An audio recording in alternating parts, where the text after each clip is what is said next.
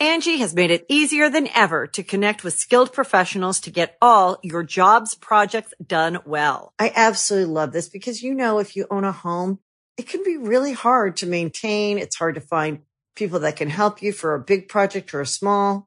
Well, whether it's in everyday maintenance and repairs or making dream projects a reality, it can be hard just to know where to start. But now all you need to do is Angi that and find a skilled local pro who will deliver the quality and expertise you need. Angi has over 20 years of home service experience and they've combined it with new tools to simplify the whole process. Bring them your project online or with the Angi app, answer a few questions and Angi can handle the rest from start to finish or help you compare quotes from multiple pros and connect instantly, which means you can take care of just about any home project in just a few taps. Because when it comes to getting the most out of your home, you can do this when you Angi that. Download the free Angi mobile app today or visit Angi.com. That's A-N-G-I dot com. Greetings, humans. You have entered the command zone, your destination for all aspects of Elder Dragon Highlander. Enjoy your stay.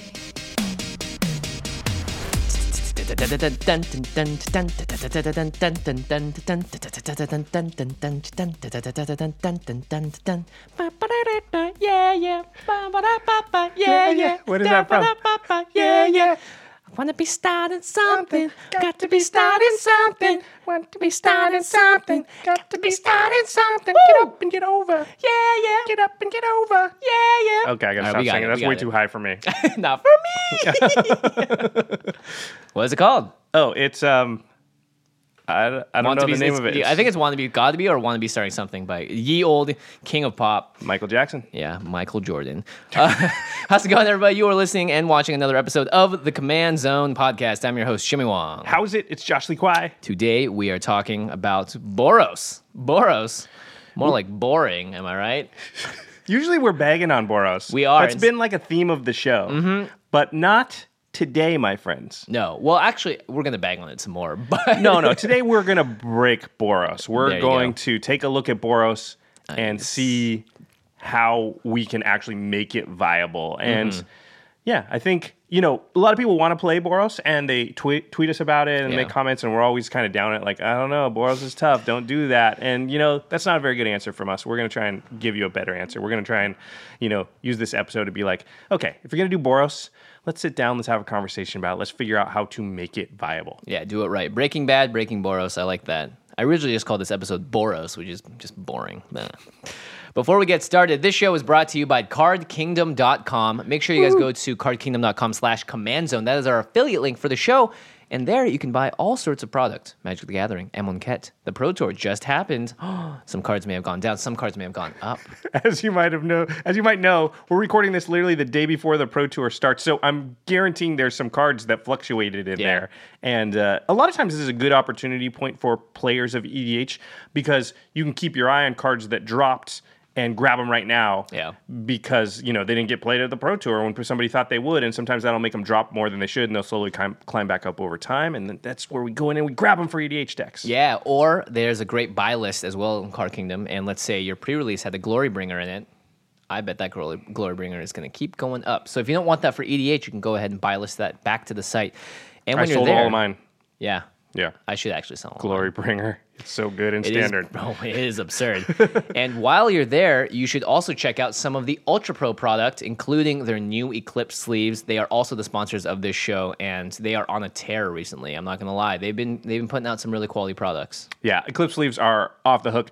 I was recently down in San Diego playing some EDH, and a bunch of the people in that game had Eclipse sleeves, and you could totally tell. Like I, at one point, I stole somebody's card and I grabbed it. and I was like, "Oh, this is an Eclipse sleeve, isn't it?" And he's like, "Yep." like that's how good they are. Just the feel of it, you're like, "Oh, this is one of the premium sleeves." So Yeah. make sure to check those out. Uh, we've said this a few times. They kind of go in and out of stock because Mm-hmm. they're so popular right now. And so if you do see them on Card Kingdom, I would recommend grabbing them.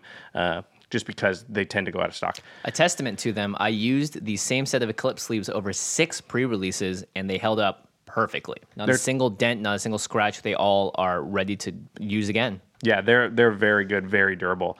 Um, the other way to support the show is directly on Patreon. In fact, every single episode we call out one lucky patron, and this episode is dedicated to Jeffrey Peterson. Son, son, Jeffrey, son.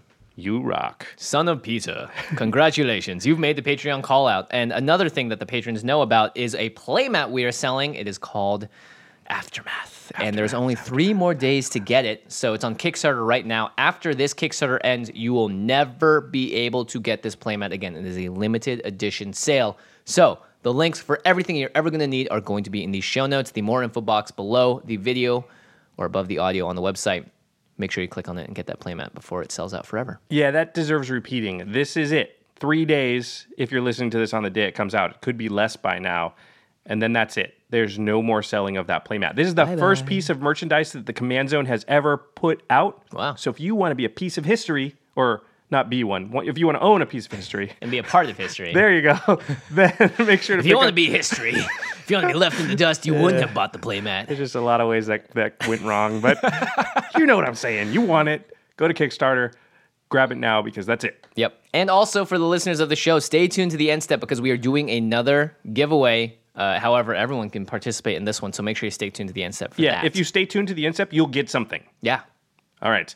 Oh, geez. One more announcement. It has to do with last episode. We went, uh, took a big chunk of time and talked about the new bans uh, on Magic Online for Commander. And Jimmy and I were both pretty down on them because they were 1v1 focused, eh, but they did apply to multiplayer. Yeah. And, you know, I kind of took to Twitter and I was not very happy about them. And I, I let my voice be heard along with a slew of other people on Yeah. social media. And because of that tidal wave of discontent, Watsy listened. they did. So and uh, they've been good at this recently. They're very good at being proactive at like, okay, we did something wrong.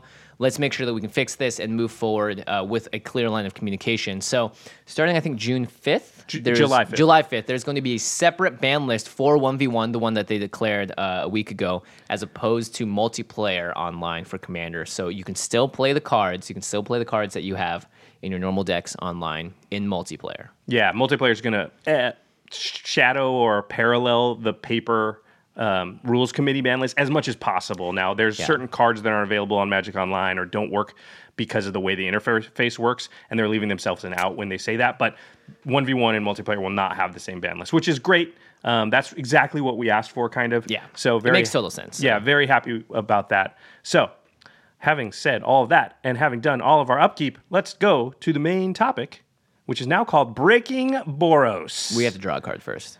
we have to draw a card first. Tap up, keep draw. oh my goodness, one of the most important parts of Magic We the skipped Gathering. the draw phase. You skipped right over it. Oh my Yeah. goodness. All right, so breaking Boros. We've bagged on mm. Boros a lot. I actually saw a post being like, "You guys insult Boros a lot. Guys, why do you do that?" And I'm like, you know what? Because we're jerks. It is time to talk about Boros in a way to build a successful EDH deck with Boros colors that is red and white. Now, we've talked a lot about how to make good decks in the past. Before you listen to this episode, we're going to mention a lot of stuff that we've iterated on a lot.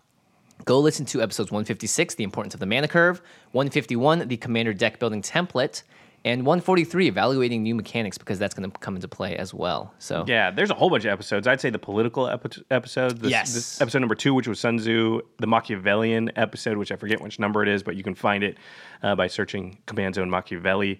Those are going to be really important to uh, playing Boros well. yeah. So we yeah, we always talk about Boros as sort of the hardest color combination and It goes hard.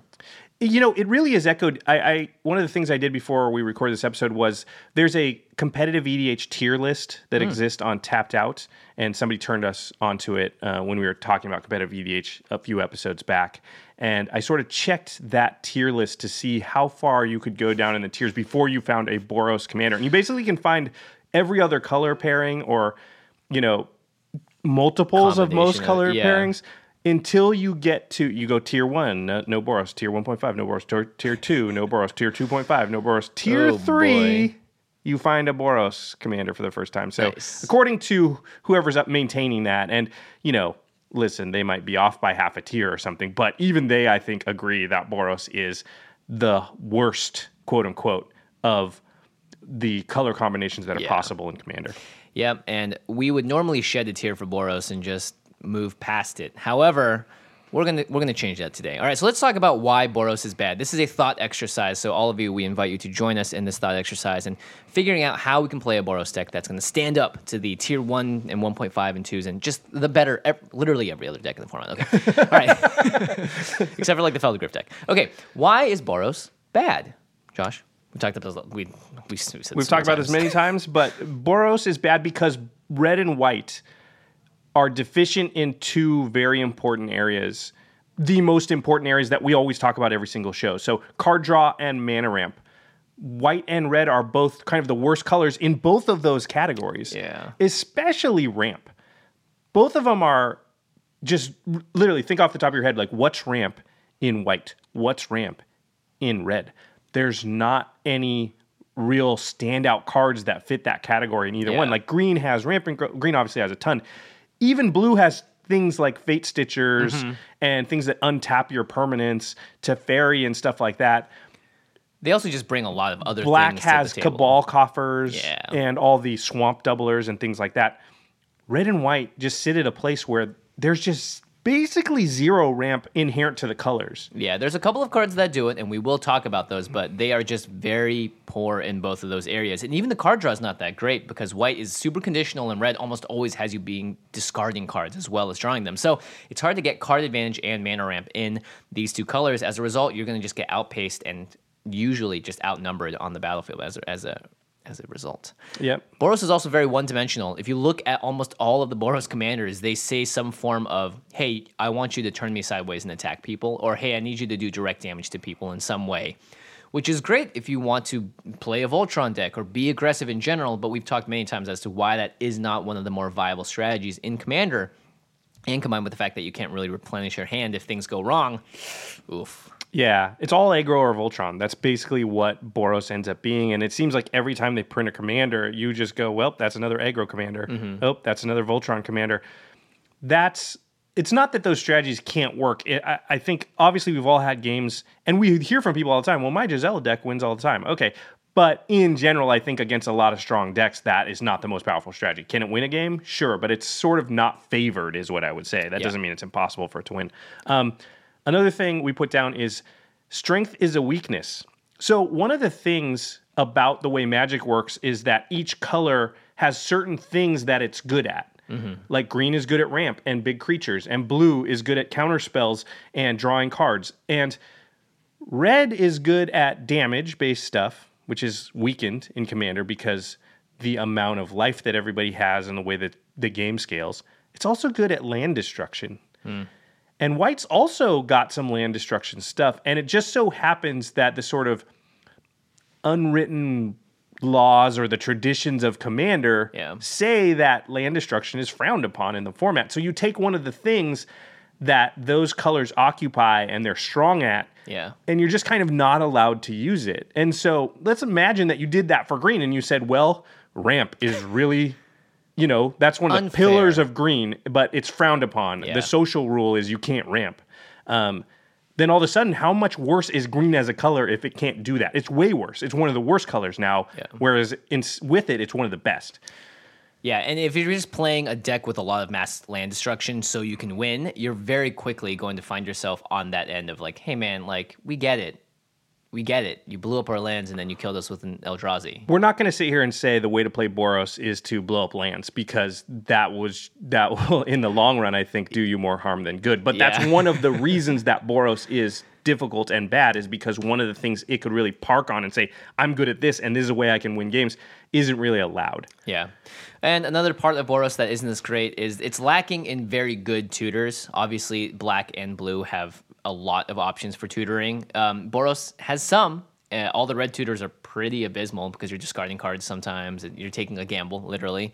White has your best tutors between the two and it's really artifact and enchantment focused. Yeah. And then the combo potential for Boros isn't there either because you don't have the trixier cards like the Fate Stitchers or the things that are going to be able to have you, you know, bounce stuff up and down. Now, however, there are some cards that exist now that help this out, but in general, you're not it's not a combo Boros deck. That's those are two words you don't really hear together very often. Well, I would say, and this is similar to the land destruction thing, is the type of combo that Red's likely to do, which is a Kiki Jiki combo or a Splinter Twin combo, is frowned upon also in the format, which is a sort of two card combo. So one of the things things it would be good at, which is that sort of zealous conscripts. You could even use like Midnight Guard uh, with with Splinter Twin, and that is not going to work very well because again people are going to have the same reaction which is like two card combo you win. But it's one of the things that red would otherwise be really good at i think but it's kind of disallowed again because of the way that the social aspect of the format goes All right, now let's stop bagging on Boros. Let's talk about why Boros is good. So, in the past two years, Wizards of the Coast, I think, has slowly recognized the need for red and white to get more aspects of card draw and mana ramp, and they've provided ways, reprinted ways, and sort of enforced ways for that to happen. And they've given a lot of extra artifacts as well that also buffer that zone between Boros not having the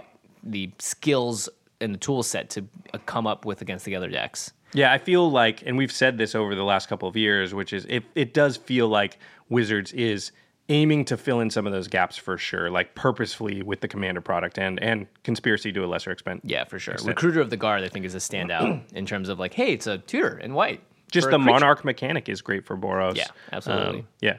So another strength of Boros is they have answers to everything.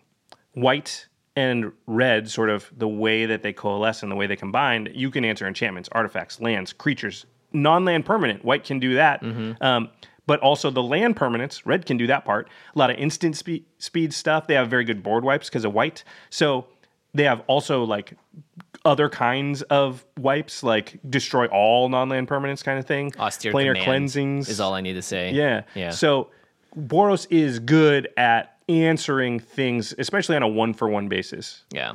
Um, and this is sort of a lesser impactful thing, but Boros does have that underdog status where you definitely can play a political advantage with Boros because I think anytime I see a Boros deck and then I see like a Damia deck, I'm like, all right, clearly one of these decks is more scary from the outset. I just need to make sure I don't die to like combat damage from the Boros deck and I'll be fine. So yeah, that's the thing about Boros. You see it on the table and you you're pretty sure you know what you're gonna get. And so it's less scary because you can be like, all right, I put out a propaganda and the Boros deck is at least gonna be way slowed down. So yeah. yeah. All right. Right. Let's talk about the Boros build philosophy. BBP. now, before we get into very specific cards, we're going to talk about overall just ideas that we've placed behind Boros and what it means when it comes to winning with Boros decks. So, the first one is sacrifices must be made. So, Boros is still hampered by what it's lacking and doesn't have all the things we've just talked about.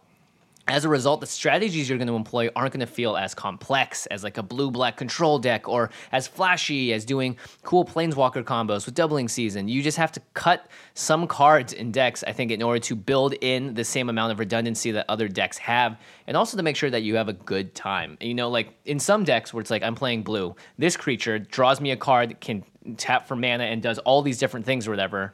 Boros doesn't really have that option of super flexible cards. So as a result, you may have to cut some of your sort of pet cards, the fringe cards, in order to put in that stability that other decks naturally have within their color pie. You got to hit that 10 mana ramp and 10 card draw at the very least. You just have to because you're going to run into even more problems when you don't than a normal deck would have because of the way that Boros sort of plays out in the game. Yeah. Um, you just have to be. We talked about it in the mana curve episode, which is good deck building is oftentimes about discipline. So it's about choosing a card that's not going to do something flashy in the game. It's going to give you two extra mana a turn or two early. Yeah. But doing that will allow you to still be alive to do flashy things later. Um, linear oh yeah linear deck building doesn't mean linear play so just because you're combat based or voltron or you know have a specific strategy doesn't mean you need to play you know exactly into that build to win games i think this is a really good point jimmy you put this down here which is that i think a lot of the boros commanders are kind of a trap. You know we're used to building a commander deck around the commander to Yeah. look at the commander and go like okay the text on the commander says this. So the cards in my deck need to do this. And in the commander deck building template episode we even talk about how you should take your cues from your commander mm-hmm. and sort of build that way. But i think the problem is that the boros commanders are telling you to do something that is oftentimes not a great strategy in the game. Now that doesn't mean you can't run Boros and you can't run one of those commanders, but maybe you have to build your deck in such a way that it's not leaning in so hard to what the commander wants to do that it has some other aspects to it that aren't on the commander text box at all. Yeah. Things like recursion, card advantage, value engine generation, that kind of stuff that like your regular Boros Commander just that's not on there. It just wants to turn sideways, right? But you need to have all this other stuff that isn't in that text box. Um, yeah, I think that's a really good point. Yeah. Uh, and of course, you have to, like Josh said earlier, you have to hold the deck's feet up to the same fire that we do for any other build in EDH. So 10 card draw, 10 mana ramp, board wipe, single target removal. All of these checkboxes still, I think, really, really need to be there for Boros in order for it to function on the same level so that you never feel like you're behind. And then get ready to jump through some hoops. So yeah, a lot of these cards aren't going to be easy. They're not going to be easy to find. It might sort of feel bad because you kind of got to take out a couple of the cards that you want to, but you do get some cool stuff. Yeah. You put Sunforger down here. That's always a card I want to play more of. Sunforger is sweet. It's, it does something so rare in the colors. Yeah. Searches, your, tutors your deck for an, a, a, a spell? What? it's a repeatable tutor. Yeah. So it gives you versatility. Those are the types of cards you want to look for and find. And Sunforger is absolutely a card that should pull you towards playing Boros and should probably be in almost every deck. Mm-hmm. You also have to build your deck in a certain way so that you can take full advantage of it. Yeah. All right, so let's take a trip. Get on the, the train because we are going to Value Town. Uh, we've talked enough about philosophies, why things are good or bad. Let's actually talk about cards and mechanics that make Boros viable. So, how does white and red achieve card draw and mana ramp? Before that, let's briefly talk about the importance of two color. Uh, so one thing to take note of is if you're playing a Boros deck, your two colors. It's actually something that you do want to build around because it's going to affect a lot of decisions you make when you build your deck. So for one, you're going to have a higher basic land count, almost guaranteed because you're only running two colors. Even more so if you're only running one color. But this means that fetch lands and land tutors, and white has a lot of these that look for basic planes or lands, are going to affect how you build your deck cards with har- harder color commitments like Yield, Kiki Jiki, Angel of Serenity. These cards are going to be a lot easier to play. So you don't need to be like, oh shoot, I need to make sure I can always hit, you know, three red by turn five for Kiki Jiki. Chances are you will be able to. Uh, the nice thing though is that you have a lot more breathing room for non-basic lands, and trust me, you're going to need all the help you can get in Boros. And your your non-basic land slot is one of the big ways that you can catch back up value-wise. Yeah, that's a big point, and you can afford to run all the homeward paths and the um, and the things like uh, winding canyons is a big one, which allows you to catch creatures that flash, and you need to look for the non uh, the non basic slot, the non colored slot, really, as a place that you can take advantage of. Because if you're in a four color deck, you really can't run a lot of lands that don't tap for a single color of mana because every time you draw those, they're really putting you off your colors and mm-hmm. stopping you from casting Atraxa on turn four. But in a Boros deck, if your third, fourth, and fifth land all tap for colorless, as long as you got one red and one white, you're probably okay. I mean, it might that's not might not be the best scenario, but it Yeah. allows you a lot of flexibility in that arena. Yeah. And as is with every two color deck, you're in general going to have to rely on artifacts and these non basic lands more heavily to get the effects that your colors normally don't have. I mean, I would say even the most in this particular color pairing because For sure. Yeah, I called it uh, artifact subsidizing because the, the red and white just doesn't doesn't cover you in, in the areas you need, and so you you're just going to turn to artifacts for card draw and mana ramp, Yeah. you know, quite a bit. Um, which also brings with it some problems, which we'll talk about later. Yeah. So let's talk Okay. about the card draw that's available in white. So outside of like Mentor for the Meek, Bygone Bishop is a new one I've been using quite a bit. White just doesn't really say draw cards. There's just not a lot of cards in white that say that. Um, but you do, and we've talked about this before, you have land tutors. And these technically are draw spells. Now that's like land tax and uh, weathered wayfarer. These are usually cards that are formatted in such a way where they say, uh, like land tax is it triggers if you have less lands than your opponent, and then you get to go into your deck and pull three lands into your hand. So that is card draw, right? You're getting three lands. And there was an episode of Game Knights with Alex Kessler where we had Oh, land wow, tax yeah. out, and it's just like ancestral recalling, but you're not getting. It's not exactly ancestral recall every turn because you're never getting spells. You're Yeah. only getting lands. Guaranteed, though, whenever you draw those cards, they're going to be lands. So uh, I wrote this down. If you don't have ramp, at the very least, you can guarantee drop a land every turn. And Which sometimes. is which is big, I'd say. Yeah, yeah, really big. Um, yeah, so Knight of the White Orchid is also another card that does this, but Knight actually potentially can ramp you. True. Yeah. So Knight is actually one of the few ramp cards that is available in white, in that it puts a land onto the battlefield. So it's sort of like, uh, what's the card? Um, it's sort of wood elves or something like that. Yeah, yeah, untapped, no, no less. Yeah. Um, and you can also get a uh, red white dual land with that. That's Or a. That's true. That's true. So Um, that is a way to generate sort of card draw. Now it's not card draw in the way we like to talk about, which is one of the things we said about card draw and why it's good is that it gives you more options in your hand, and, and land draw doesn't give you more options. But one of the other things we like about card draw is hitting your land drop. So it does Yeah. do that. Certainly. Um, repeatable value is also something that White has now been get granted access to, many thanks to a card called Eldrazi Displacer, uh, which is just one of the most ridiculous creatures I think ever printed. And it, trust me, this card is going to be played forever in EDH. Yeah, it's sort of Deadeye Navigator esque. It's not it's not as good, Yeah. but it's still very good. Yeah, and in, in the same vein, White does have a lot of flicker effects, and that's yeah, we should way. say Eldrazi Displacer is a creature where uh, you pay mana. It's two and a colorless, and then you flicker a creature, so it exiles and then comes back into play tapped. Now, the thing about Eldrazi Displacer that makes it like more like Deadeye than a lot of other cards is that the creature comes back immediately. It's Right. not an at your end step it comes back. And because of that, Eldrazi Displacer can flicker something two, three times in a row if you have the mana, which can sort of start really chaining you into, you know, crazy value town Yeah. And then there are cards that have enter the battlefield abilities. So, like Knight of the White Orchid is one of those, as well as Stoneforge Mystic, uh, and just other enter the battlefield abilities. If you are able to combine them with some of the effects that White has for Flicker, then you're going towards Value Town slowly, not as fast as other decks. Yeah, I will say that's a thing about Boros that we didn't mention earlier, but the amount of possible value engines in the color is also lower than I'd say the other color Yeah. color combinations. So it's another reason, another hurdle you have to overcome. So really building your deck keeping in mind I want to have value engines that are possible. Yeah. Because what do we say in the commander deck building uh, uh, episode was most decks in EDH fall into the accumulated value category. Mm-hmm. Like if, if you name almost all the decks you have, I bet you there it's like Meren, Yeah. Atraxa, you know, Breya. Breya. They're all accumulated value decks. They're attrition decks. They are not aggro decks. They are not necessarily control, hard control. They are decks that slowly over time accumulate value to the point where everybody else just has less stuff than you. Yeah.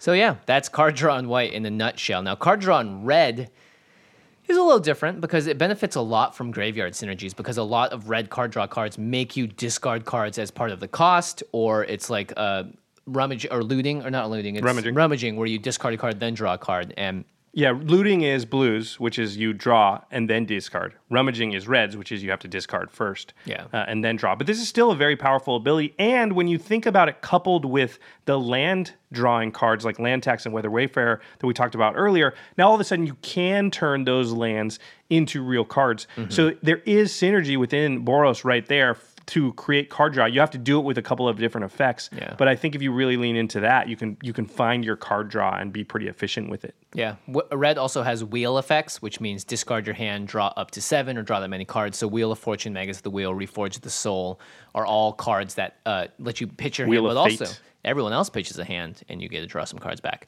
Um, a lot of cards do like fetching things back as well. So Graveyard Synergies is a way to be card draw, if that makes sense. Let's say you pitch a creature, and then with Feldon of the Third Path, you can bring it back from the graveyard.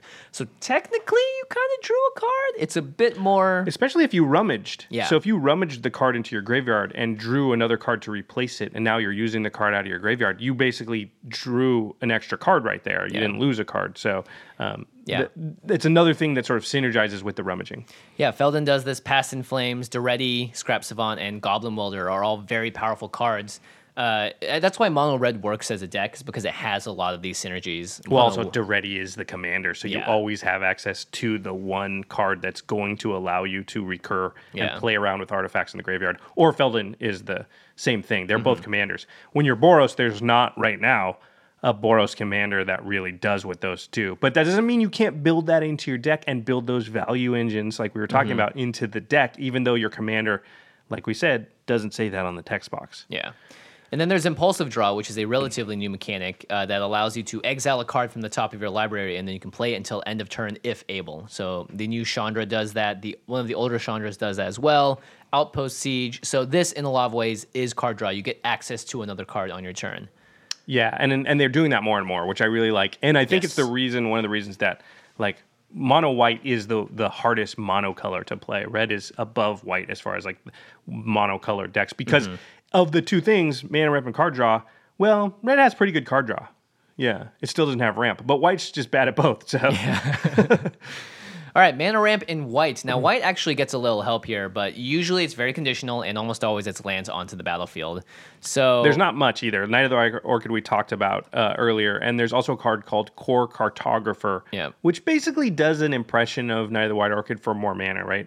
It's thr- Yeah, but it's you- get the land no matter what, so it's nice. true, true, true. With Knight of the White Orchid, they have to have more lands than you. Is that Yeah, right? Yeah, but this costs four mana, and, and for a two-two, Yeah, but you could flicker it. Yeah, exactly. So that's a thing. It's a four mana two two. Sorry, that it basically exactly, oh, not exactly, it, but it wood elves. It, Yeah. it, it goes and finds a land and puts on the battlefield tapped. Um, this next point, you know, you wrote this down, and I was like, that is a really good point. But it's also got some of the problems we talked about earlier, right? So. Yep. White also has a lot of like stacks or denial or hate bear type effects. A lot of ways which are sort of you put in reverse ramp, which I think is a great way to look at it, right? So if you have Aura of Silence out, Aura of Silence is an is an enchantment that costs one and two white, and it says artifact and enchantment spells your opponent's cast cost two more to cast. Uh, you can also sacrifice the aura to destroy an artifact or enchantment, but Game Knights. right yeah melissa played this to good effect uh, in that in that Game Knights number five but this is a card that sort of taxes your opponents right so it, it's reverse ramp because it, it it doesn't make your spells cost less it makes your opponent's spells cost more Yeah. which sort of in the same way gives you an advantage sort of and white has a lot of effects like this thalia does that um, magus of the tabernacle can do stuff like that Yeah, there's a, forcing them to tap down stuff is huge. yeah, so there's just very much a.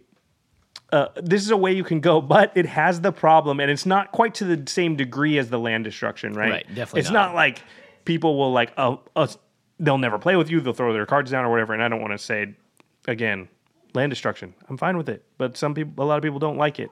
Understandable. Stacks on that sort of, I don't know, scale is lower, but people still don't love it, and they're liable to sort of target you because of it. Yeah, so it works, but it's again a little risky. Mana ramp in red is very it's like one time spurts. Uh, and it's a Yeah, very red thing. Yeah, rituals. So you can't I, as far as I can tell, there's no way for red to get lands onto the battlefield or have traditional more like guys that tap for mana like green does. But you do have cards like Mana Echoes and Mana Geyser. Mana Echoes may be the most powerful out of all of these, um, but Mana Geyser we'll just read for a second. I remember playing this in Conspiracy to great Mm-hmm. effect. Three red, red for a sorcery. Add red to your mana pool for each tap land your opponents control. So it's a, all your opponents. You look at every land tap that your opponent has, and you get that much red mana. But it's it's a ritual. It, it works one time. yeah, which is really powerful because sometimes it's like, great, I'll do this and play two Eldrazi Titans. Boom, I'm and they have haste because I'm in red. But other times it's just you know because it's a one-time infusion. The next turn that comes around, let's say you have a lot of effects that you want to use, activate abilities to take mana. It's not going to help you out. Think of what we were talking about earlier. Most decks fall into the accumulated value category. Well, Mana Geyser is a one-time use thing. It's not accumulating value. It's a one-time value thing proposition, which is just less powerful in EDH. Because yeah, you play two Eldrazi Titans, and then somebody goes Path, Swords to Plowshares. You're down a lot of cards. You're down a bunch of cards, and you just sort of spent your own everything you had right then, and then Yeah. now what? Yeah. This is one of my favorite cards, by the way, also from Conspiracy One. Treasonous Ogre. I think this card deserves more play. Three in a red for an Ogre Shaman. It's a 2 3. It has Dethrone, whatever. But you can pay three life at instant speed to add red to your mana pool, This is actually really good. combined with white because white's got life gain. Yeah, you can gain a bunch of life, or maybe you don't care. Maybe you Mm-hmm. can just sort of, you know, here and there too is one of the things. Like you don't have to think of it as like, oh gosh, I'm gonna have to pay nine life to get three mana in one turn. You can do that, but Yeah. over the course of three or four turns, you just add a mana here and there when you need it. You'd be willing to pay six, nine life for that. Yeah. Uh, red also can cheat out huge creatures. It's got a lot of ways to play huge things really quickly. And then if you combine it with graveyard synergies, I think you definitely get to a full card's worth of value. So sneak attack is probably the most well known out of all of these. Through the breach, even a card like Flameshadow Conjuring, where you have to pay extra mana and still pay play the original card, gets you a little bit of extra. It's as though you played two things that It's a little bit of ramp. Yeah. Yeah. It's it's reducing the cost of things. Yeah. I mean, sneak attack is a whole nother category of broken, but okay. My favorite version of ramp is the uh, most red ramp of all. You play a card like Final Fortune or Glorious End, cards that say you take an extra turn and then you lose the game after that turn. But hey, really ramp? you get an extra turn to play another land. You ramped, right? Yeah, it kind of works. I guess so. It's a big asterisk. you lose the game. okay. But for that one glorious turn, You ramped. You ramped. You did it. ramp. Glorious End, by the way. Let's let's not forget that card is awesome. Instant speed red end the turn, minus the part where you lose the game after your next turn. But Can you sundial the infinite uh, after you glorious ended to not lose the game? maybe. Yeah, because you can sundial, I think, on your own turn. This kind of speculation always gets us in trouble, but I think there's ways around the glorious end thing and Final Fortune. We know Final Fortune's been around forever, and there's there's ways around. But if it. you're playing Final Fortune so you can cheat your way out of the other clause, then you're not a true red player. So well, yeah, maybe you're playing Boros, so you're only half a red player. yeah, exactly. the white part of you is like, "What are you doing?" Use your judgment. Okay. Uh, other notable value slash inherent strengths in these color white, as we said before, board wipes. Boom, best board wipes in the game. The the the greatest, not the greatest. Uh, single target removal, also very strong in white as well. Uh, red has haste, artifact hate. Threaten effects are really good with sack outlets, and of course board wipes there, but they're I would- damage based. I would put single target land destruction in here, and I don't think it gets enough play. But how Yeah. often have we seen like a Gaea's Cradle or a Maze of Ith or a Glacial Chasm really like control the game in a lot of ways? oh, we've seen it. yeah, and so I think that's something in our format that red players and players that are in the color red just don't have in their deck enough. There's almost always going to be a land or two that you really want to get rid of. So, Mm-hmm. you know, red's probably probably everybody needs to put in like one or two more like destroy target land type spell. Yeah, and of course, the planeswalkers that they've been releasing are a way that Wizards has helped boost the power of red. So Nahiri is a great example of a card that is removal as well as card draw. Uh, Daretti, as well as, as a great way of graveyard recursion, recursion, and Koth of the Hammer is also that sort of one-time ritual. Add some mana to your mana pool. Yeah, Graveyard Recursion is actually a little bit better in these colors than you'd think because of Past in Flames, so you can get instants and sorceries back basically. Charmbreaker Devils also instants and sorceries back. Um, like we said, there's a lot of artifacts now recursion in red, and then you have things like Open the Vaults and Second Sunrise, which can get other types of you know you can get enchantments back and you can get just everything that died that turn back Yeah. with a lot of this stuff. So it really ends up being I, I this isn't something that stands out to me when I think about this color pair. But and this is the part for EDH that should really like turn on the light bulb. Bing, that's mm-hmm. what we want to normally be doing, which is reusing our stuff a lot and accumulating value. Yeah, and red white hasn't actually a lot. They've also got- got some pretty strong tribal synergies and soldiers and goblins. Goblins are very powerful. Kiki Jiki deck is nuts. If I mean, like Goblin Welder is Says one of Jimmy the Red. Goblins mean- are very powerful. I just want you all to know that. yeah, yeah. But let's not kid around. Goblin Welder is probably one of the strongest cards in Yeah, EDH. it's super good. yeah. Um, All the sword doves as well. I think you got to put some swords in a in a in a Boros deck because you're gonna get access to effects that you would dream of. Well, and they can be part of your card draw and ramp package with Feast and Famine and Yeah. Fire and Ice. So Yeah. yeah. And partner commanders actually. I think you know if I'm gonna build a Boros deck, I'm building it as a partner commander. What are you, you building? Bruse Tarl. Bruse Tarl and, and the Carry Lineslinger. You Oh, get a yeah. two drop and a four drop, and you get two extra cards in your hand. yeah, that's really good. Actually, you Card start draw. off with two cards. Yeah, there you go. Boom. Who's Yeah, got card draw you now? Start off with suckers? one extra card. yeah, one extra card. Yeah, yeah. but yeah, pretty good. Well, two extra if you're playing against your Chromat deck because you never play it. Chromats. Touche. All right, so how do we build the Boros deck? Um, one, let's follow the deck building templates and general guidelines for starters, and make sure you hit those freaking markers. Uh, The the last two categories are easy. The first two categories are hard. yeah, so mana ramp, ten.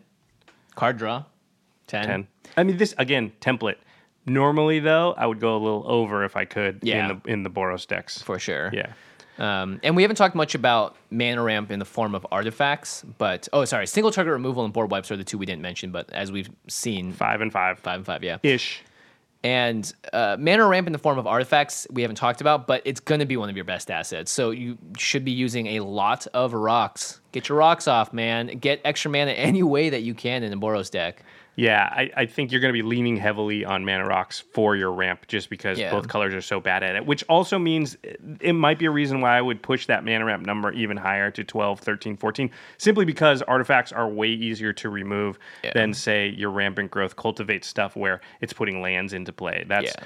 Because of just the way that the sort of unwritten rules of the format are, nobody gets mad if somebody Vandalblasts and says that they're not going to play with them again the way that they do if they Armageddon. So, Right. you know, you just kind of got to be aware of that and build your deck accordingly, which is, Yeah. yeah.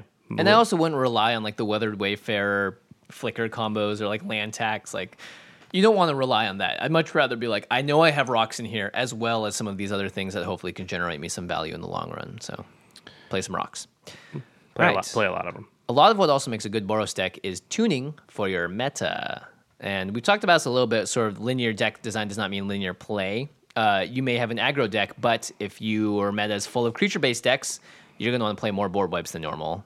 And it might also mean that you don't build your deck in such a way that you're going super wide with creatures and are you, Yeah. you yourself are vulnerable to your own board wipes. Yeah. Um, yeah, if you've got a ton of super rampy decks in your format that are like ramp, ramp, ramp, play huge stuff, then some of your stacks and your your land, your sort of taxing effects might be stronger. Yeah, Weather Wayfarer gets way better when everyone's playing Rampant Growth against you, for instance, or land tax. Um, if there's a very spell heavy deck, you might want to try to actually go really fast or build in more recursion because you're going to be competing against decks that are going to get a lot of value from their graveyards. Um, yeah, this is something I like to pay attention to a lot, which is how removal heavy is your meta. So certain metas is. I, I've noticed like our meta is very removal heavy. Like there's a lot of answers, but you'll play with other people and you're like, oh, they you're never going to answer this doubling season. and so you kind of play into that. You can w- be way more Voltron if there's not a lot of removal in your in your meta. Yeah, and if you can't win at all, play some Infect and win even Did- less. Wait a minute, did Craig uh, put you up to that? No, but I thought it was funny because as you play Infect, you're not gonna win more. Um, really can't win, you said. Just build in some mass land destruction and add Eldrazi for yourself. Uh, yeah. yeah. I mean, listen, like I, like I always say, there's certain groups, and, and I think ours is more towards that, where, you know, eh, yeah, you just blow up all my lands. I mean, if you don't do it every single game, well, it's fine. My favorite category is I hate this want to beat Josh Lee Kwai? Play Blood Moon. Don't play Blood Moon. Don't should play Blood moon Oh, gosh. You Another probably card. should Yeah. in your, listen, Unless you have a tons of non-basic lands that you're relying on, yeah, right? I'm not even going to go down this this rabbit hole. Today's episode is called Boros Blood Moon, where we discuss the benefits of playing Blood Moon in Boros. Listen, how much is your soul worth? Don't do it. Uh, Don't I'm do going to reforge the soul, so I don't care how much it's worth. All right. Now, another category that's very important in breaking Boros is protecting your stuff. So, Boros strategies often rely on a nice stacked board position. So, you got to stop people from blowing up your stuff. Yeah, it's not like a lot of other strategies, especially blue strategies, but not just like green is often being like taking the first four turns to just put more lands into play. Yeah. you know that those are technically permanents, but they're not non-land permanents, and the non-land permanents are the real vulnerable stuff. Whereas Boros is usually going to be playing creatures and artifacts mm-hmm. and putting yourself into a vulnerable position where if the wrong board wipe comes along at the wrong moment, you can be set back very far. And so it's important to include things that that protect your stuff. Boros Charm is a great one. In fact, Boros Charm is probably the best one because it has two other modes on it. There's things like Archangel Avacyn, which comes in with Flash and can protect all your stuff where nobody can see it. I really like those two because you protect your stuff without that the thing that's protecting it being out on the board. Yeah. So you can sort of get them right where they go to board wipe you and they think, okay, I'm gonna be fine because I'm gonna board wipe, and you go, boom, all my stuff's indestructible, and now I'm gonna have it on my turn to use against you. Selfless Spirit is another one because of the way that it protects your stuff, which it doesn't cost any mana and it just sits out there, and you sack it to give your creatures uh, indestructible. So By the way, both those two cards you mentioned, Archangel Avacyn and Selfless Spirit, released very recently. I think these are the signposts of Wizards being like, we need to give these monocolors a little bit more oomph. yeah, And uh, this is a great way to do it. Archangel Avacyn may be one of the best Boros commanders as well, honestly. Yeah, yeah, definitely because it has one of the things we're talking about here on it. So, Yeah. um, although it's not quite as effective if they know you have it, it's still good. Yeah. The next one is know your enemy. So, blue is often the bane of fair or straightforward decks, and Boros is usually falls into that category. Not always. So I think it's totally fine to pack some hate specifically for the blue player. There's because there's always a blue player, right? And very often you sit around at a uh, multiplayer table and every single player is in blue of uh, you know Some sort, yeah. yeah. this one's in Bant, this one's in Atraxa, and this one's in you know Mizzix, and it's like okay, everybody's got blue in their deck. So I think Pyroblast, Red Elemental Blast are both one mana red spells which counter blue stuff or destroy blue stuff. And you'll just get people with Yep, these. You they'll just never. They don't see it coming. Yeah, They go to counter you and they just think they're going to stop it and you counter their counter and all of a sudden something happened that they were sure they could stop. Yeah. That's a big thing. And I think, and I was thinking about this, this is sort of the theory craft area, but I think perhaps more color hate in general is okay in Boros mm-hmm. because when color hate works, it's very good. You know, when you have something that just hits every every forest or every green permanent or whatever. And there's a lot of color hate from old magic that I would look through. And also because you have rummaging. Yeah. So you can rummage away because if you look around and go, well, nobody's playing black at this game. Okay, I rummage that card away. And Yeah, it's a, it's a didn't actually very co- easy target to rummage. yeah, but if you've got two or three black players, you play that spell and just destroy, you know, just set them back so far. So I would consider more, maybe more color hate stuff in Boros than I would other colors, just because your options are more limited. Yeah. Um, Yeah, and another way to build Boros is you got to fill in the gaps. So we've already mentioned this a lot. Artifacts are going to help you fill in the gaps for ramp and the lot of utility. And the nice thing, White can tutor for them. Hey, and Ray Yeah, and can Ray- bring them back. Yeah, so the great thing about artifacts is, yeah, exactly. You can find the one you want if you're in white, most likely because you have a lot of tutors. And then you don't have to be as scared playing it because red has a good chance to be able to go get it back. Yeah. Yeah. Play like other colors. So pack in that Vedalken Orrery. The fact that you get to have flash on your non-land permanents is huge. Like that's not a red white ability. That's why the card's so good. Is because it makes your deck seem as though it has another color. Just play Vedalken Orrery in all of the decks. Yeah. Just play it in all the decks. Uh, Burnished Hart, I think you have to play in a Boros deck because it- you're going to ramp and you're going to get lands onto the battlefield. And you can recur it so you can get that value engine going, which is a ramp value package, which is very good in this particular color combination. Yeah, I think Burnished Hart is, you almost always play it in every Boros deck. Yep. And course- Sunforger, we talked about. yeah, mana rocks just in general. Uh, we should say Vedalken Orrery lets you cast all your spells at flash. Burnished Hart lets you go. Uh, it's a creature, but you sack it and you go get two lands and put them into play. Um, Sunforger is a little bit more complicated, but the gist of it is that it allows you to go find an instant in your deck and cast it. So you sort of tutor and cast. Yeah, Um, after unequipping it. Um, Yes. But it's a CMC four or less red. All right, let's just read the whole thing. Okay, three drop. It's an artifact equipment. Equipped creature gets plus four plus zero, and it costs three to equip. However, it costs red and white to unattach Sunforger. Search your library for a red or white instant card with CMC four or less, and cast that card without paying its mana cost. Then shuffle your library. So you tutor and cast cheap mana cost, sort of, because you did pay three to equip and then 2 to Mm-hmm. unequip it. But you could do some of the broken things uh, with it, and also just like find the answer you need right now. Yeah, and it's actually you can just get Boros Charm with it. It Yeah. costs Boros Charm to cast Boros Charm. It protects all your stuff when it, when you have it active. It also can just go find Path to Exile. I mean, I know that only costs one, but it doesn't matter if you need it right now. Yeah, You and you can repeat the effect. That's the huge part of that. You equip it on something else, it just takes There five mana to, to find a four mana spell at instant speed from your deck. Pretty Yep. good. Okay, um, lands. The way to fill in the gap with lands is you better be playing the expedition map because I think you're gonna need to play an ancient tomb, a temple of the false god, and if you're playing an enchantress based deck, Serra's Sanctum as well. There's lots of different ways to make sure that you can get catch up, and lands are definitely gonna help you.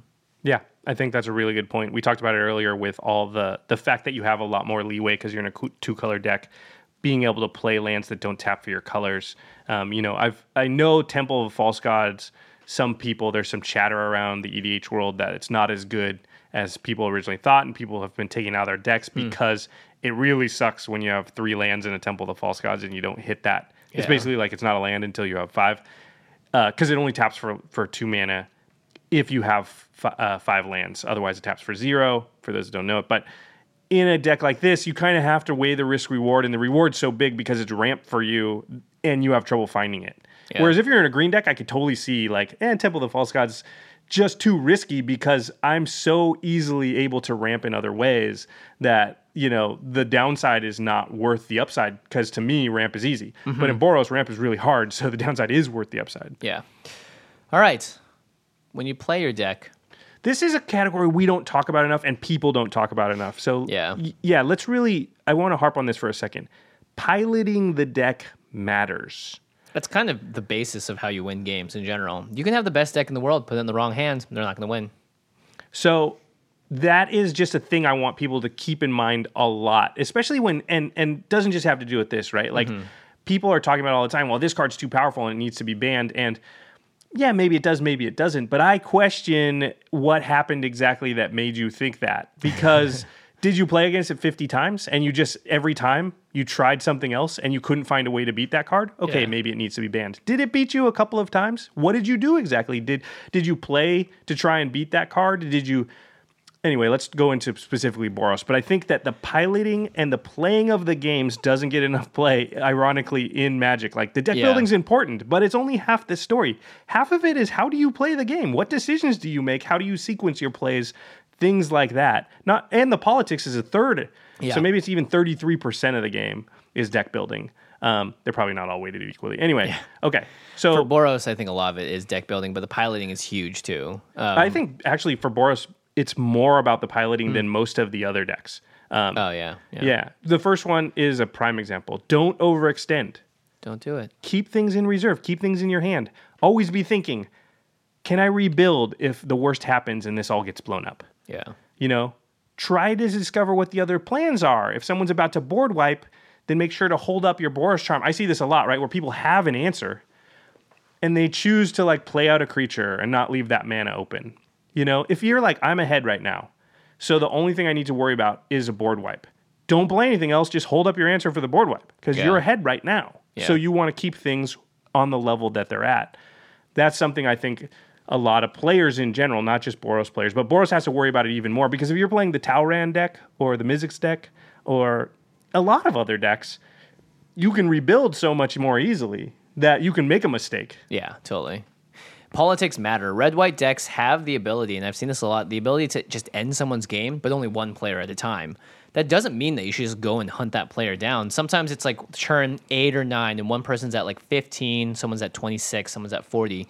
If you wanted to, you could swing out that player and just kill them. However, that player is literally, if they know this now, then they're going to be on your side because you can convert them into a politically into a helper as opposed to an opponent. Because it is fun, sure, to knock people out. Maybe you're in the league that awards you points for doing it, but it's way better to have an ally as Boros because you do gain access to the other colors and abilities of that color because you're telling them, hey, I'm giving you a reprieve. I'm not going to kill you right now, even though I could. And if they're a lot like, well, if you kill me, you're going to die, then you know you, you have to be in the right situation, but you need to use politics as well in Boros. Yeah, I think politics are no matter what color you're playing, but Boros maybe even more so because, like you said, your weaknesses are so glaring. Yeah, um, know your strengths is the next thing down. It's uh, white has like some of the best board wipes in the game, so you need to be able to know that you have those in your deck and how do you navigate the board position to a place where you can take full advantage and get full value out of using it. Yeah. Um, Very satisfying, by the way, when you play that right austere command and it's like, oh, I've been saving this up for a while. Yeah, I've been setting it up. Also waited so that I had my Boros charm maybe, so that I can make my stuff indestructible when I play it. Or I only played lower CMC stuff. You yeah, know, like so that I bunch of- know. yeah, exactly. yeah. This last one I wrote down, Jimmy, is, and again, I think this could apply to Mm-hmm. all decks, but Boros more so, is you need to be more purposeful with who you're attacking and why you're attacking people. Like, you'll see in Game Knights, and we've talked about it before, and this just happens in a lot of commander games. It's like, Mm-hmm. ah, I can attack somebody, I'm going to roll a dice and just attack whoever. Boros probably can't afford to be doing that. they probably need to look around the table and go, well, like that deck right there, I will have a very hard time beating. Yeah. My advantage is that I can attack you before you're off the ground. But if I don't take advantage of that, are you going to go go later when like your advantage is like later on in the game, turn eight, nine, or ten? I'm just doing crazy powerful stuff that you're not. Mm-hmm. Are you going to not do that then because I didn't attack you early? No, they're going to totally do the thing later on. That's crazy value engine that's going to destroy you. So Yeah. you need to take the other side of that seesaw and be like, my advantage is now. I have to attack that deck now. And so and and it, it always it always makes me chuckle because people get tricked into playing that game of like rolling the dice when Yeah. the, the other the other decks rolling the dice are decks that want the game to go long. So they can afford to play around and not and be like, "Oh, I don't care who I attack. I just have to attack somebody." I'll make an enemy, whatever. yeah, Boros can't do that. They need to be like that deck right there, scary, specifically for my deck. I have to take you down. That's just the way maybe that you have to play if you want to win. Like if you don't make those decisions correctly, you can be in a situation where like I did 10 to you, 10 to you, 10 to you, and your deck is guaranteed to win a game that goes past, you know, 12 turns and my Yeah. deck has no chance. Why didn't I just go after you and at least have a chance in this game? Yeah, exactly. Or at least piloting everyone else against that one person. If it's like, hey, this deck is also uh, like the nut against your deck. You know, you, there are a lot of ways to work it so that you know, gang up on people. Why not? You're in Boros. All right, choosing a commander. Uh, turns out that this is something that we almost have said that it's not as significant, if that makes sense, because you're building less around your commander in these decks. But, you know, it's still important because a lot of the red white commanders are, again, focused around attacking, and a lot of the strategies are the same. You just need to think about one that's going to either have the best splash for your local meta or one that feels best for you as a player. You know, you could you could be like, hey, I want to do combat, or I want to be able to put myself in the position where if I play Gisela, Blade of Goldnight, I'm just gonna win because I'll be able to swing out and do tons of damage.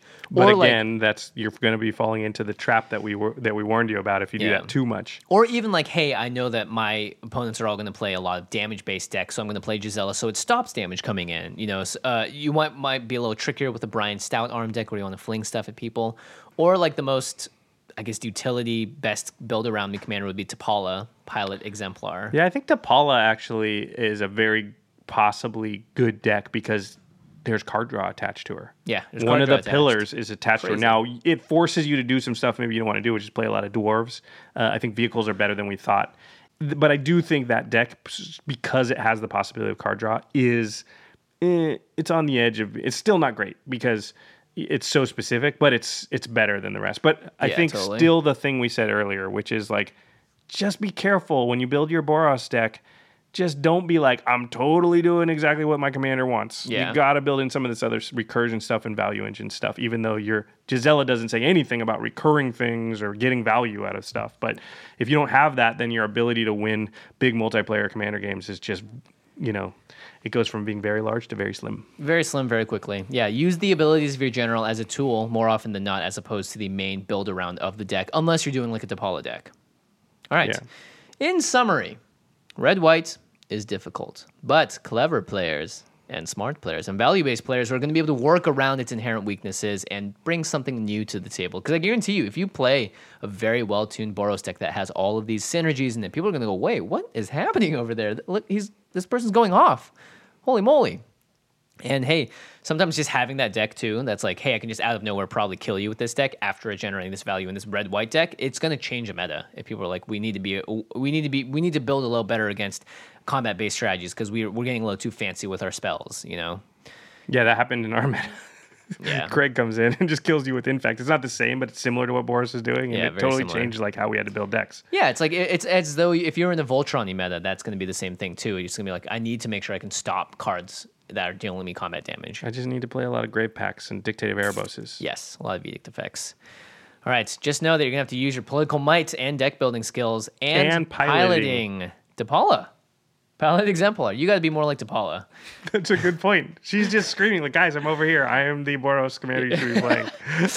yeah, I mean it's a super fun challenge. It's something that I'm looking forward to potentially doing in the future because I do want to build a Boros deck. I'm hoping they release more partner commanders in red white so I can have a little more flexibility. You know, I really liked your point about playing the partner commanders just as a card advantage. like, just I haven't. No, seriously, like Yeah. that. Just thinking in that manner is just a really good idea. I like it. Yeah.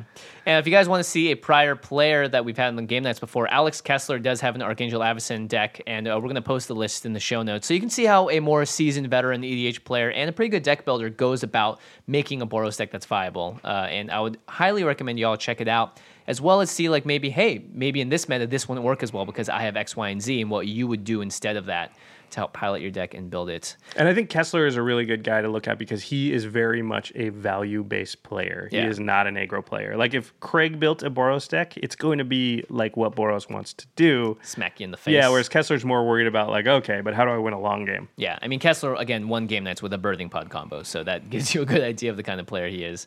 Yeah. Um, degenerate. Yes, it does. We're also going to give a list of sort of must include and other options for red white cards, and and a lot of of course uh, artifact cards that you may think about putting in your deck if it fits either your uh, your meta or what you want to do with your deck building. Like a card that we didn't mention was like tragic arrogance. Like that card is again a very powerful whiteboard wipe that Mm-hmm. Sword uh, of the Animus Sword is of a the really good oh card in a. Boros deck. Yeah, absolutely. So the, there's a Sword of the Animus is an equipment. You attach it, and then when you attack, you basically get to go find a basic land and put it into play tap. So it ramps you, right? It's an equipment that ramps you, though. So you want to be attacking anyway. Can I turn that attacking into ramp? Sword of the Animus says yes. Heck yeah! All right. Whew.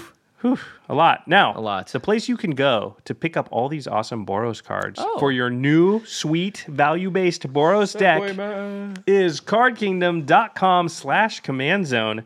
They're going to be the best place to pick up your singles because, first of all, the cards are going to be in pristine condition. If you get them in pristine condition. They're going to be in the condition that you asked for. Sometimes better. I've ordered cards where from them that said light play, and I'm like, no, this is really near mint. Yeah, it's like, you turn it around and Yeah. there's like a tiny little scuff somewhere. You're like, I can't even see this. Yeah, exactly. Um, and then they are also going to get you your cards faster than anybody. We hear this all the time: is that you order your cards from Card Kingdom, and literally like before you can even think about it, you've already gotten the hey, your order shipped. like sometimes I've like ordered it and then like gone and got a drink of water and come back and like oh my card shipped already. Yeah, guards are on your way. Yeah, so Other things you can buy at cardkingdom.com slash command zone is some Ultra Pro product. We've got a lot behind us actually. Uh, there's just great stuff. You guys want to buy playmats? We got playmats. You guys want to buy some uh, some card sleeves? You know, uh, Ultra Pro even does like little cool uh, life tracking notepads. Yeah. Uh, they actually had a Sriracha one that I highlighted in one of the uh, Game Knights episodes, but they do things like this, uh, which is really cool when you're at like a pre-release or a, a tournament or I something. I use these exclusively. yeah, now. it's a great way to keep track of your life total. It's way better than dice when you're at an actual tournament. yeah, it gives you the lights, the little slots and everything, and they also do cool like these are John Avon sleeves that we Oh, the used. full art sleeves are really sweet. Yeah. And I'll say my Sriracha sleeves from Ultra Pro, I don't know if the because of the Eclipse thing, they're doing something different with all their sleeves, but my Sriracha sleeves have lasted like a lot longer. Oh, nice. And I, I know a lot of people in the old days, Ultra Pro stuff, some of it was known for sort of, you know, breaking earlier, ripping and tearing, but I've had really good experiences with the Sriracha stuff. And, Cool. and so I will say, I'll go out there and I'll say that the durability on that stuff seems to be much improved too, not just the Eclipses. So Another thing Ultra Pro is going to be printing that you can get your hands on if you have three days left on this Kickstarter. Oh my gosh, only three days playmat. left. Woo! Only three days left. Three days left. Here it is. Look at the fine print quality in this. Ultra Pro knows how to make playmats, obviously, and uh, make sure you guys check out that Kickstarter because this is the only chance you are going to get to get to obtain this playmat. To obtain a piece of history. Yeah, to be a part of history. Oh boy. All right, time for our to the listeners. How do you guys like to play Boros? How have you found success from Boros? Every time we talk about Boros, we hear from somebody who's like, "I have this deck, and it it's it's great. It's my best deck." That's Yeah. great to hear. Do you do it the value based way, or are you doing it some other way? and just saying, oh, I just play Boros because I play a five color deck does not count either. No, it has to be a, a Boros commander. Yeah, Yeah, Don't ha- cheat. Yeah, or have you seen other people play Boros in a way that that surprised you or that we didn't mention on the show? We would love to hear, and uh, of course, grow our knowledge of the game as well as yours. All right, let's move on to the end step where we'll talk about something cool, somewhat outside of the world of Magic. Yeah, this one is like only a little bit outside the world of magic. Jimmy and I just started playing this game on our phones, and it's We question. it's pretty sweet.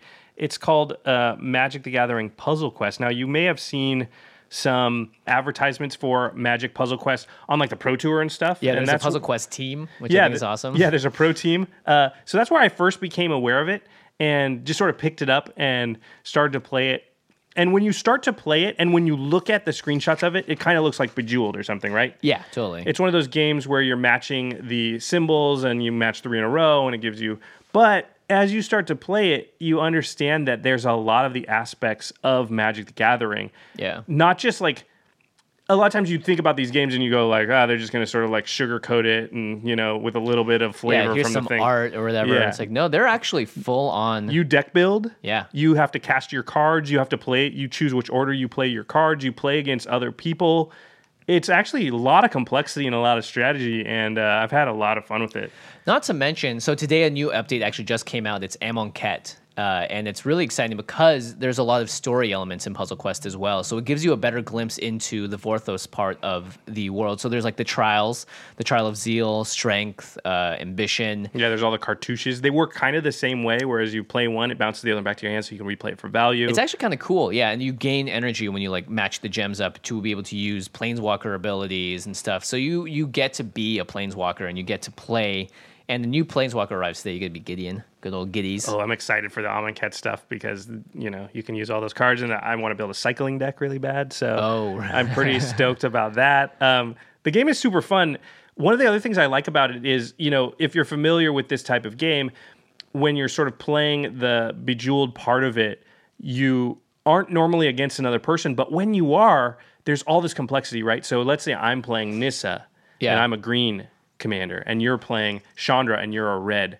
So the red symbols and the green symbols will be in all the in all the, uh, The mixed in with all the gems, right? But we share that same board. we say that share that same board. So when it's my turn, I have a decision a lot of times. I can either take the red gems and try and match them so that you don't get them. Yeah. Or I can take the green gems and match them because that gives me more mana to cast my spells. And so there's all this strategy that goes on of like uh, sometimes you have to know like oh I only need three more green. So in this case I'm going to take the green and get let your red happen because I, that'll get my creature out. But sometimes it's like you know okay the three won't actually get my creature out because it won't be enough. So I need to I need to block you. So I need to do this. So there's a ton of strategy. It's really fun. Yeah, it's really cool. I've never actually seen that level of interplay in a game like a sort of this puzzle bejeweled esque game. Um, not to mention, I'm always looking for time sinks when I'm on a plane or you know my friends driving somewhere and we're stuck in traffic. And and games like this really scratch that itch in my head. So uh, the reason that we have we're talking about Puzzle Quest is actually we got a code for all of you listeners and video users to get a free rare card in the game. So you should 100% download it right now. I think it's available for Android and iOS. And the rare code for a free rare card. Are you guys ready? Get your pens and pencils out. There's going to be a graphic out, but if you're listening to it audio, then you know just remember it or write it down. Do not do this if you're driving. It is 1E2CT, all lowercase, except for the numbers. That's one Echo, two Charlie Tango, Tango, Tango, Tango. Yeah. Get a free rare card. Pretty good. Pretty good stuff. and the rare cards are very good in the game. They're much more powerful. Just like Yeah. regular Magic, you're always like, "Oh man, I hope I draw my rare card because it'll turn the tides." Yeah, exactly. And you know, like they're updating it with the sets, which is really cool. Amonkhet came out two weeks ago, and now you get to play the story. I mean, I'm I really have gotten into the Vorthos of Magic recently. I'm reading all of the Magic story, and it's kind of it's really fun. I like it. So I'm excited to en- en- engage with that in the game as well today. So Yeah, definitely check out Magic the Gathering Puzzle Quest. And uh, I am JLK Command Zone. So if you ever run into me, let's battle. get ready. Yeah, it's a great way to play Josh without having to actually meet him in real life. Plus, there's no Blood Moon on there. so I'm very happy about that. I mean, I hope they don't add it. But You know, right I'd now- be happy about that too.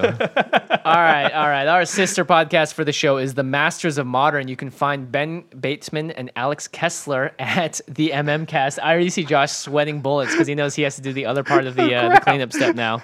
Yeah, they do a great job. They talk about all things modern. Uh, they recently cast the Magic the Gathering movie with with people that they thought would fit the roles, which I thought was a fascinating discussion. And I think we're gonna actually have that discussion as well on our Facebook page. So facebook.com/slash commandcast. If you want to join on the discussion of who would be Jace and Liliana and Chandra and Gideon in a Magic movie. Oof. Very interesting. So make sure you guys check that out. MMCast. You can also find them alongside us on our uh, hub at collected.company. I think I got it all. Yeah, you did. All right, go. Good luck. Our editor for the show is Terry Robertson. Great job, Terry. Big thanks to Jeffrey Palmer, who does the Living Cards animations that open and close all of our episodes. You can find him on Twitter at Living Cards MTG. and you can also find all of our video content at youtube.com slash the command zone podcast. Dang it. I forgot that part. Oh, and make sure to hit that subscribe button. Yes, please. That really do. does help us out. And you can also hit the little bell button next to the subscribe button that will make sure that you get alerted when we put a new video up. Right. You can be one of the first people to comment first. It's a it's a fad. And you can also, never mind. Thanks. Thank uh, malfunction. Order is out. Can I do the Masters of Modern thing next episode, though? Don't steal it from me. Yeah, I'll try Because not it really discombobulates me. Yeah. Yeah. Are you gonna be able to drive home tonight? I don't think so. I'm like, how do we get to the end of the show now? I'm totally lost. Well, how about this? Thanks so much for listening, everybody, and we will see you next time. Peace. We did it.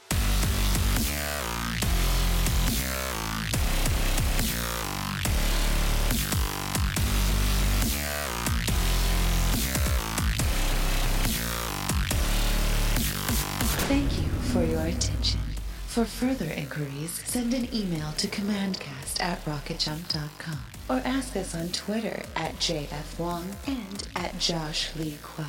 See you later, alligator. Greetings, humans. Angi has made it easier than ever to connect with skilled professionals to get all your jobs projects done well. I absolutely love this because, you know, if you own a home, it can be really hard to maintain. It's hard to find people that can help you for a big project or a small. Well, whether it's in everyday maintenance and repairs or making dream projects a reality, it can be hard just to know where to start. But now all you need to do is Angi that and find a skilled local pro who will deliver the quality and expertise you need.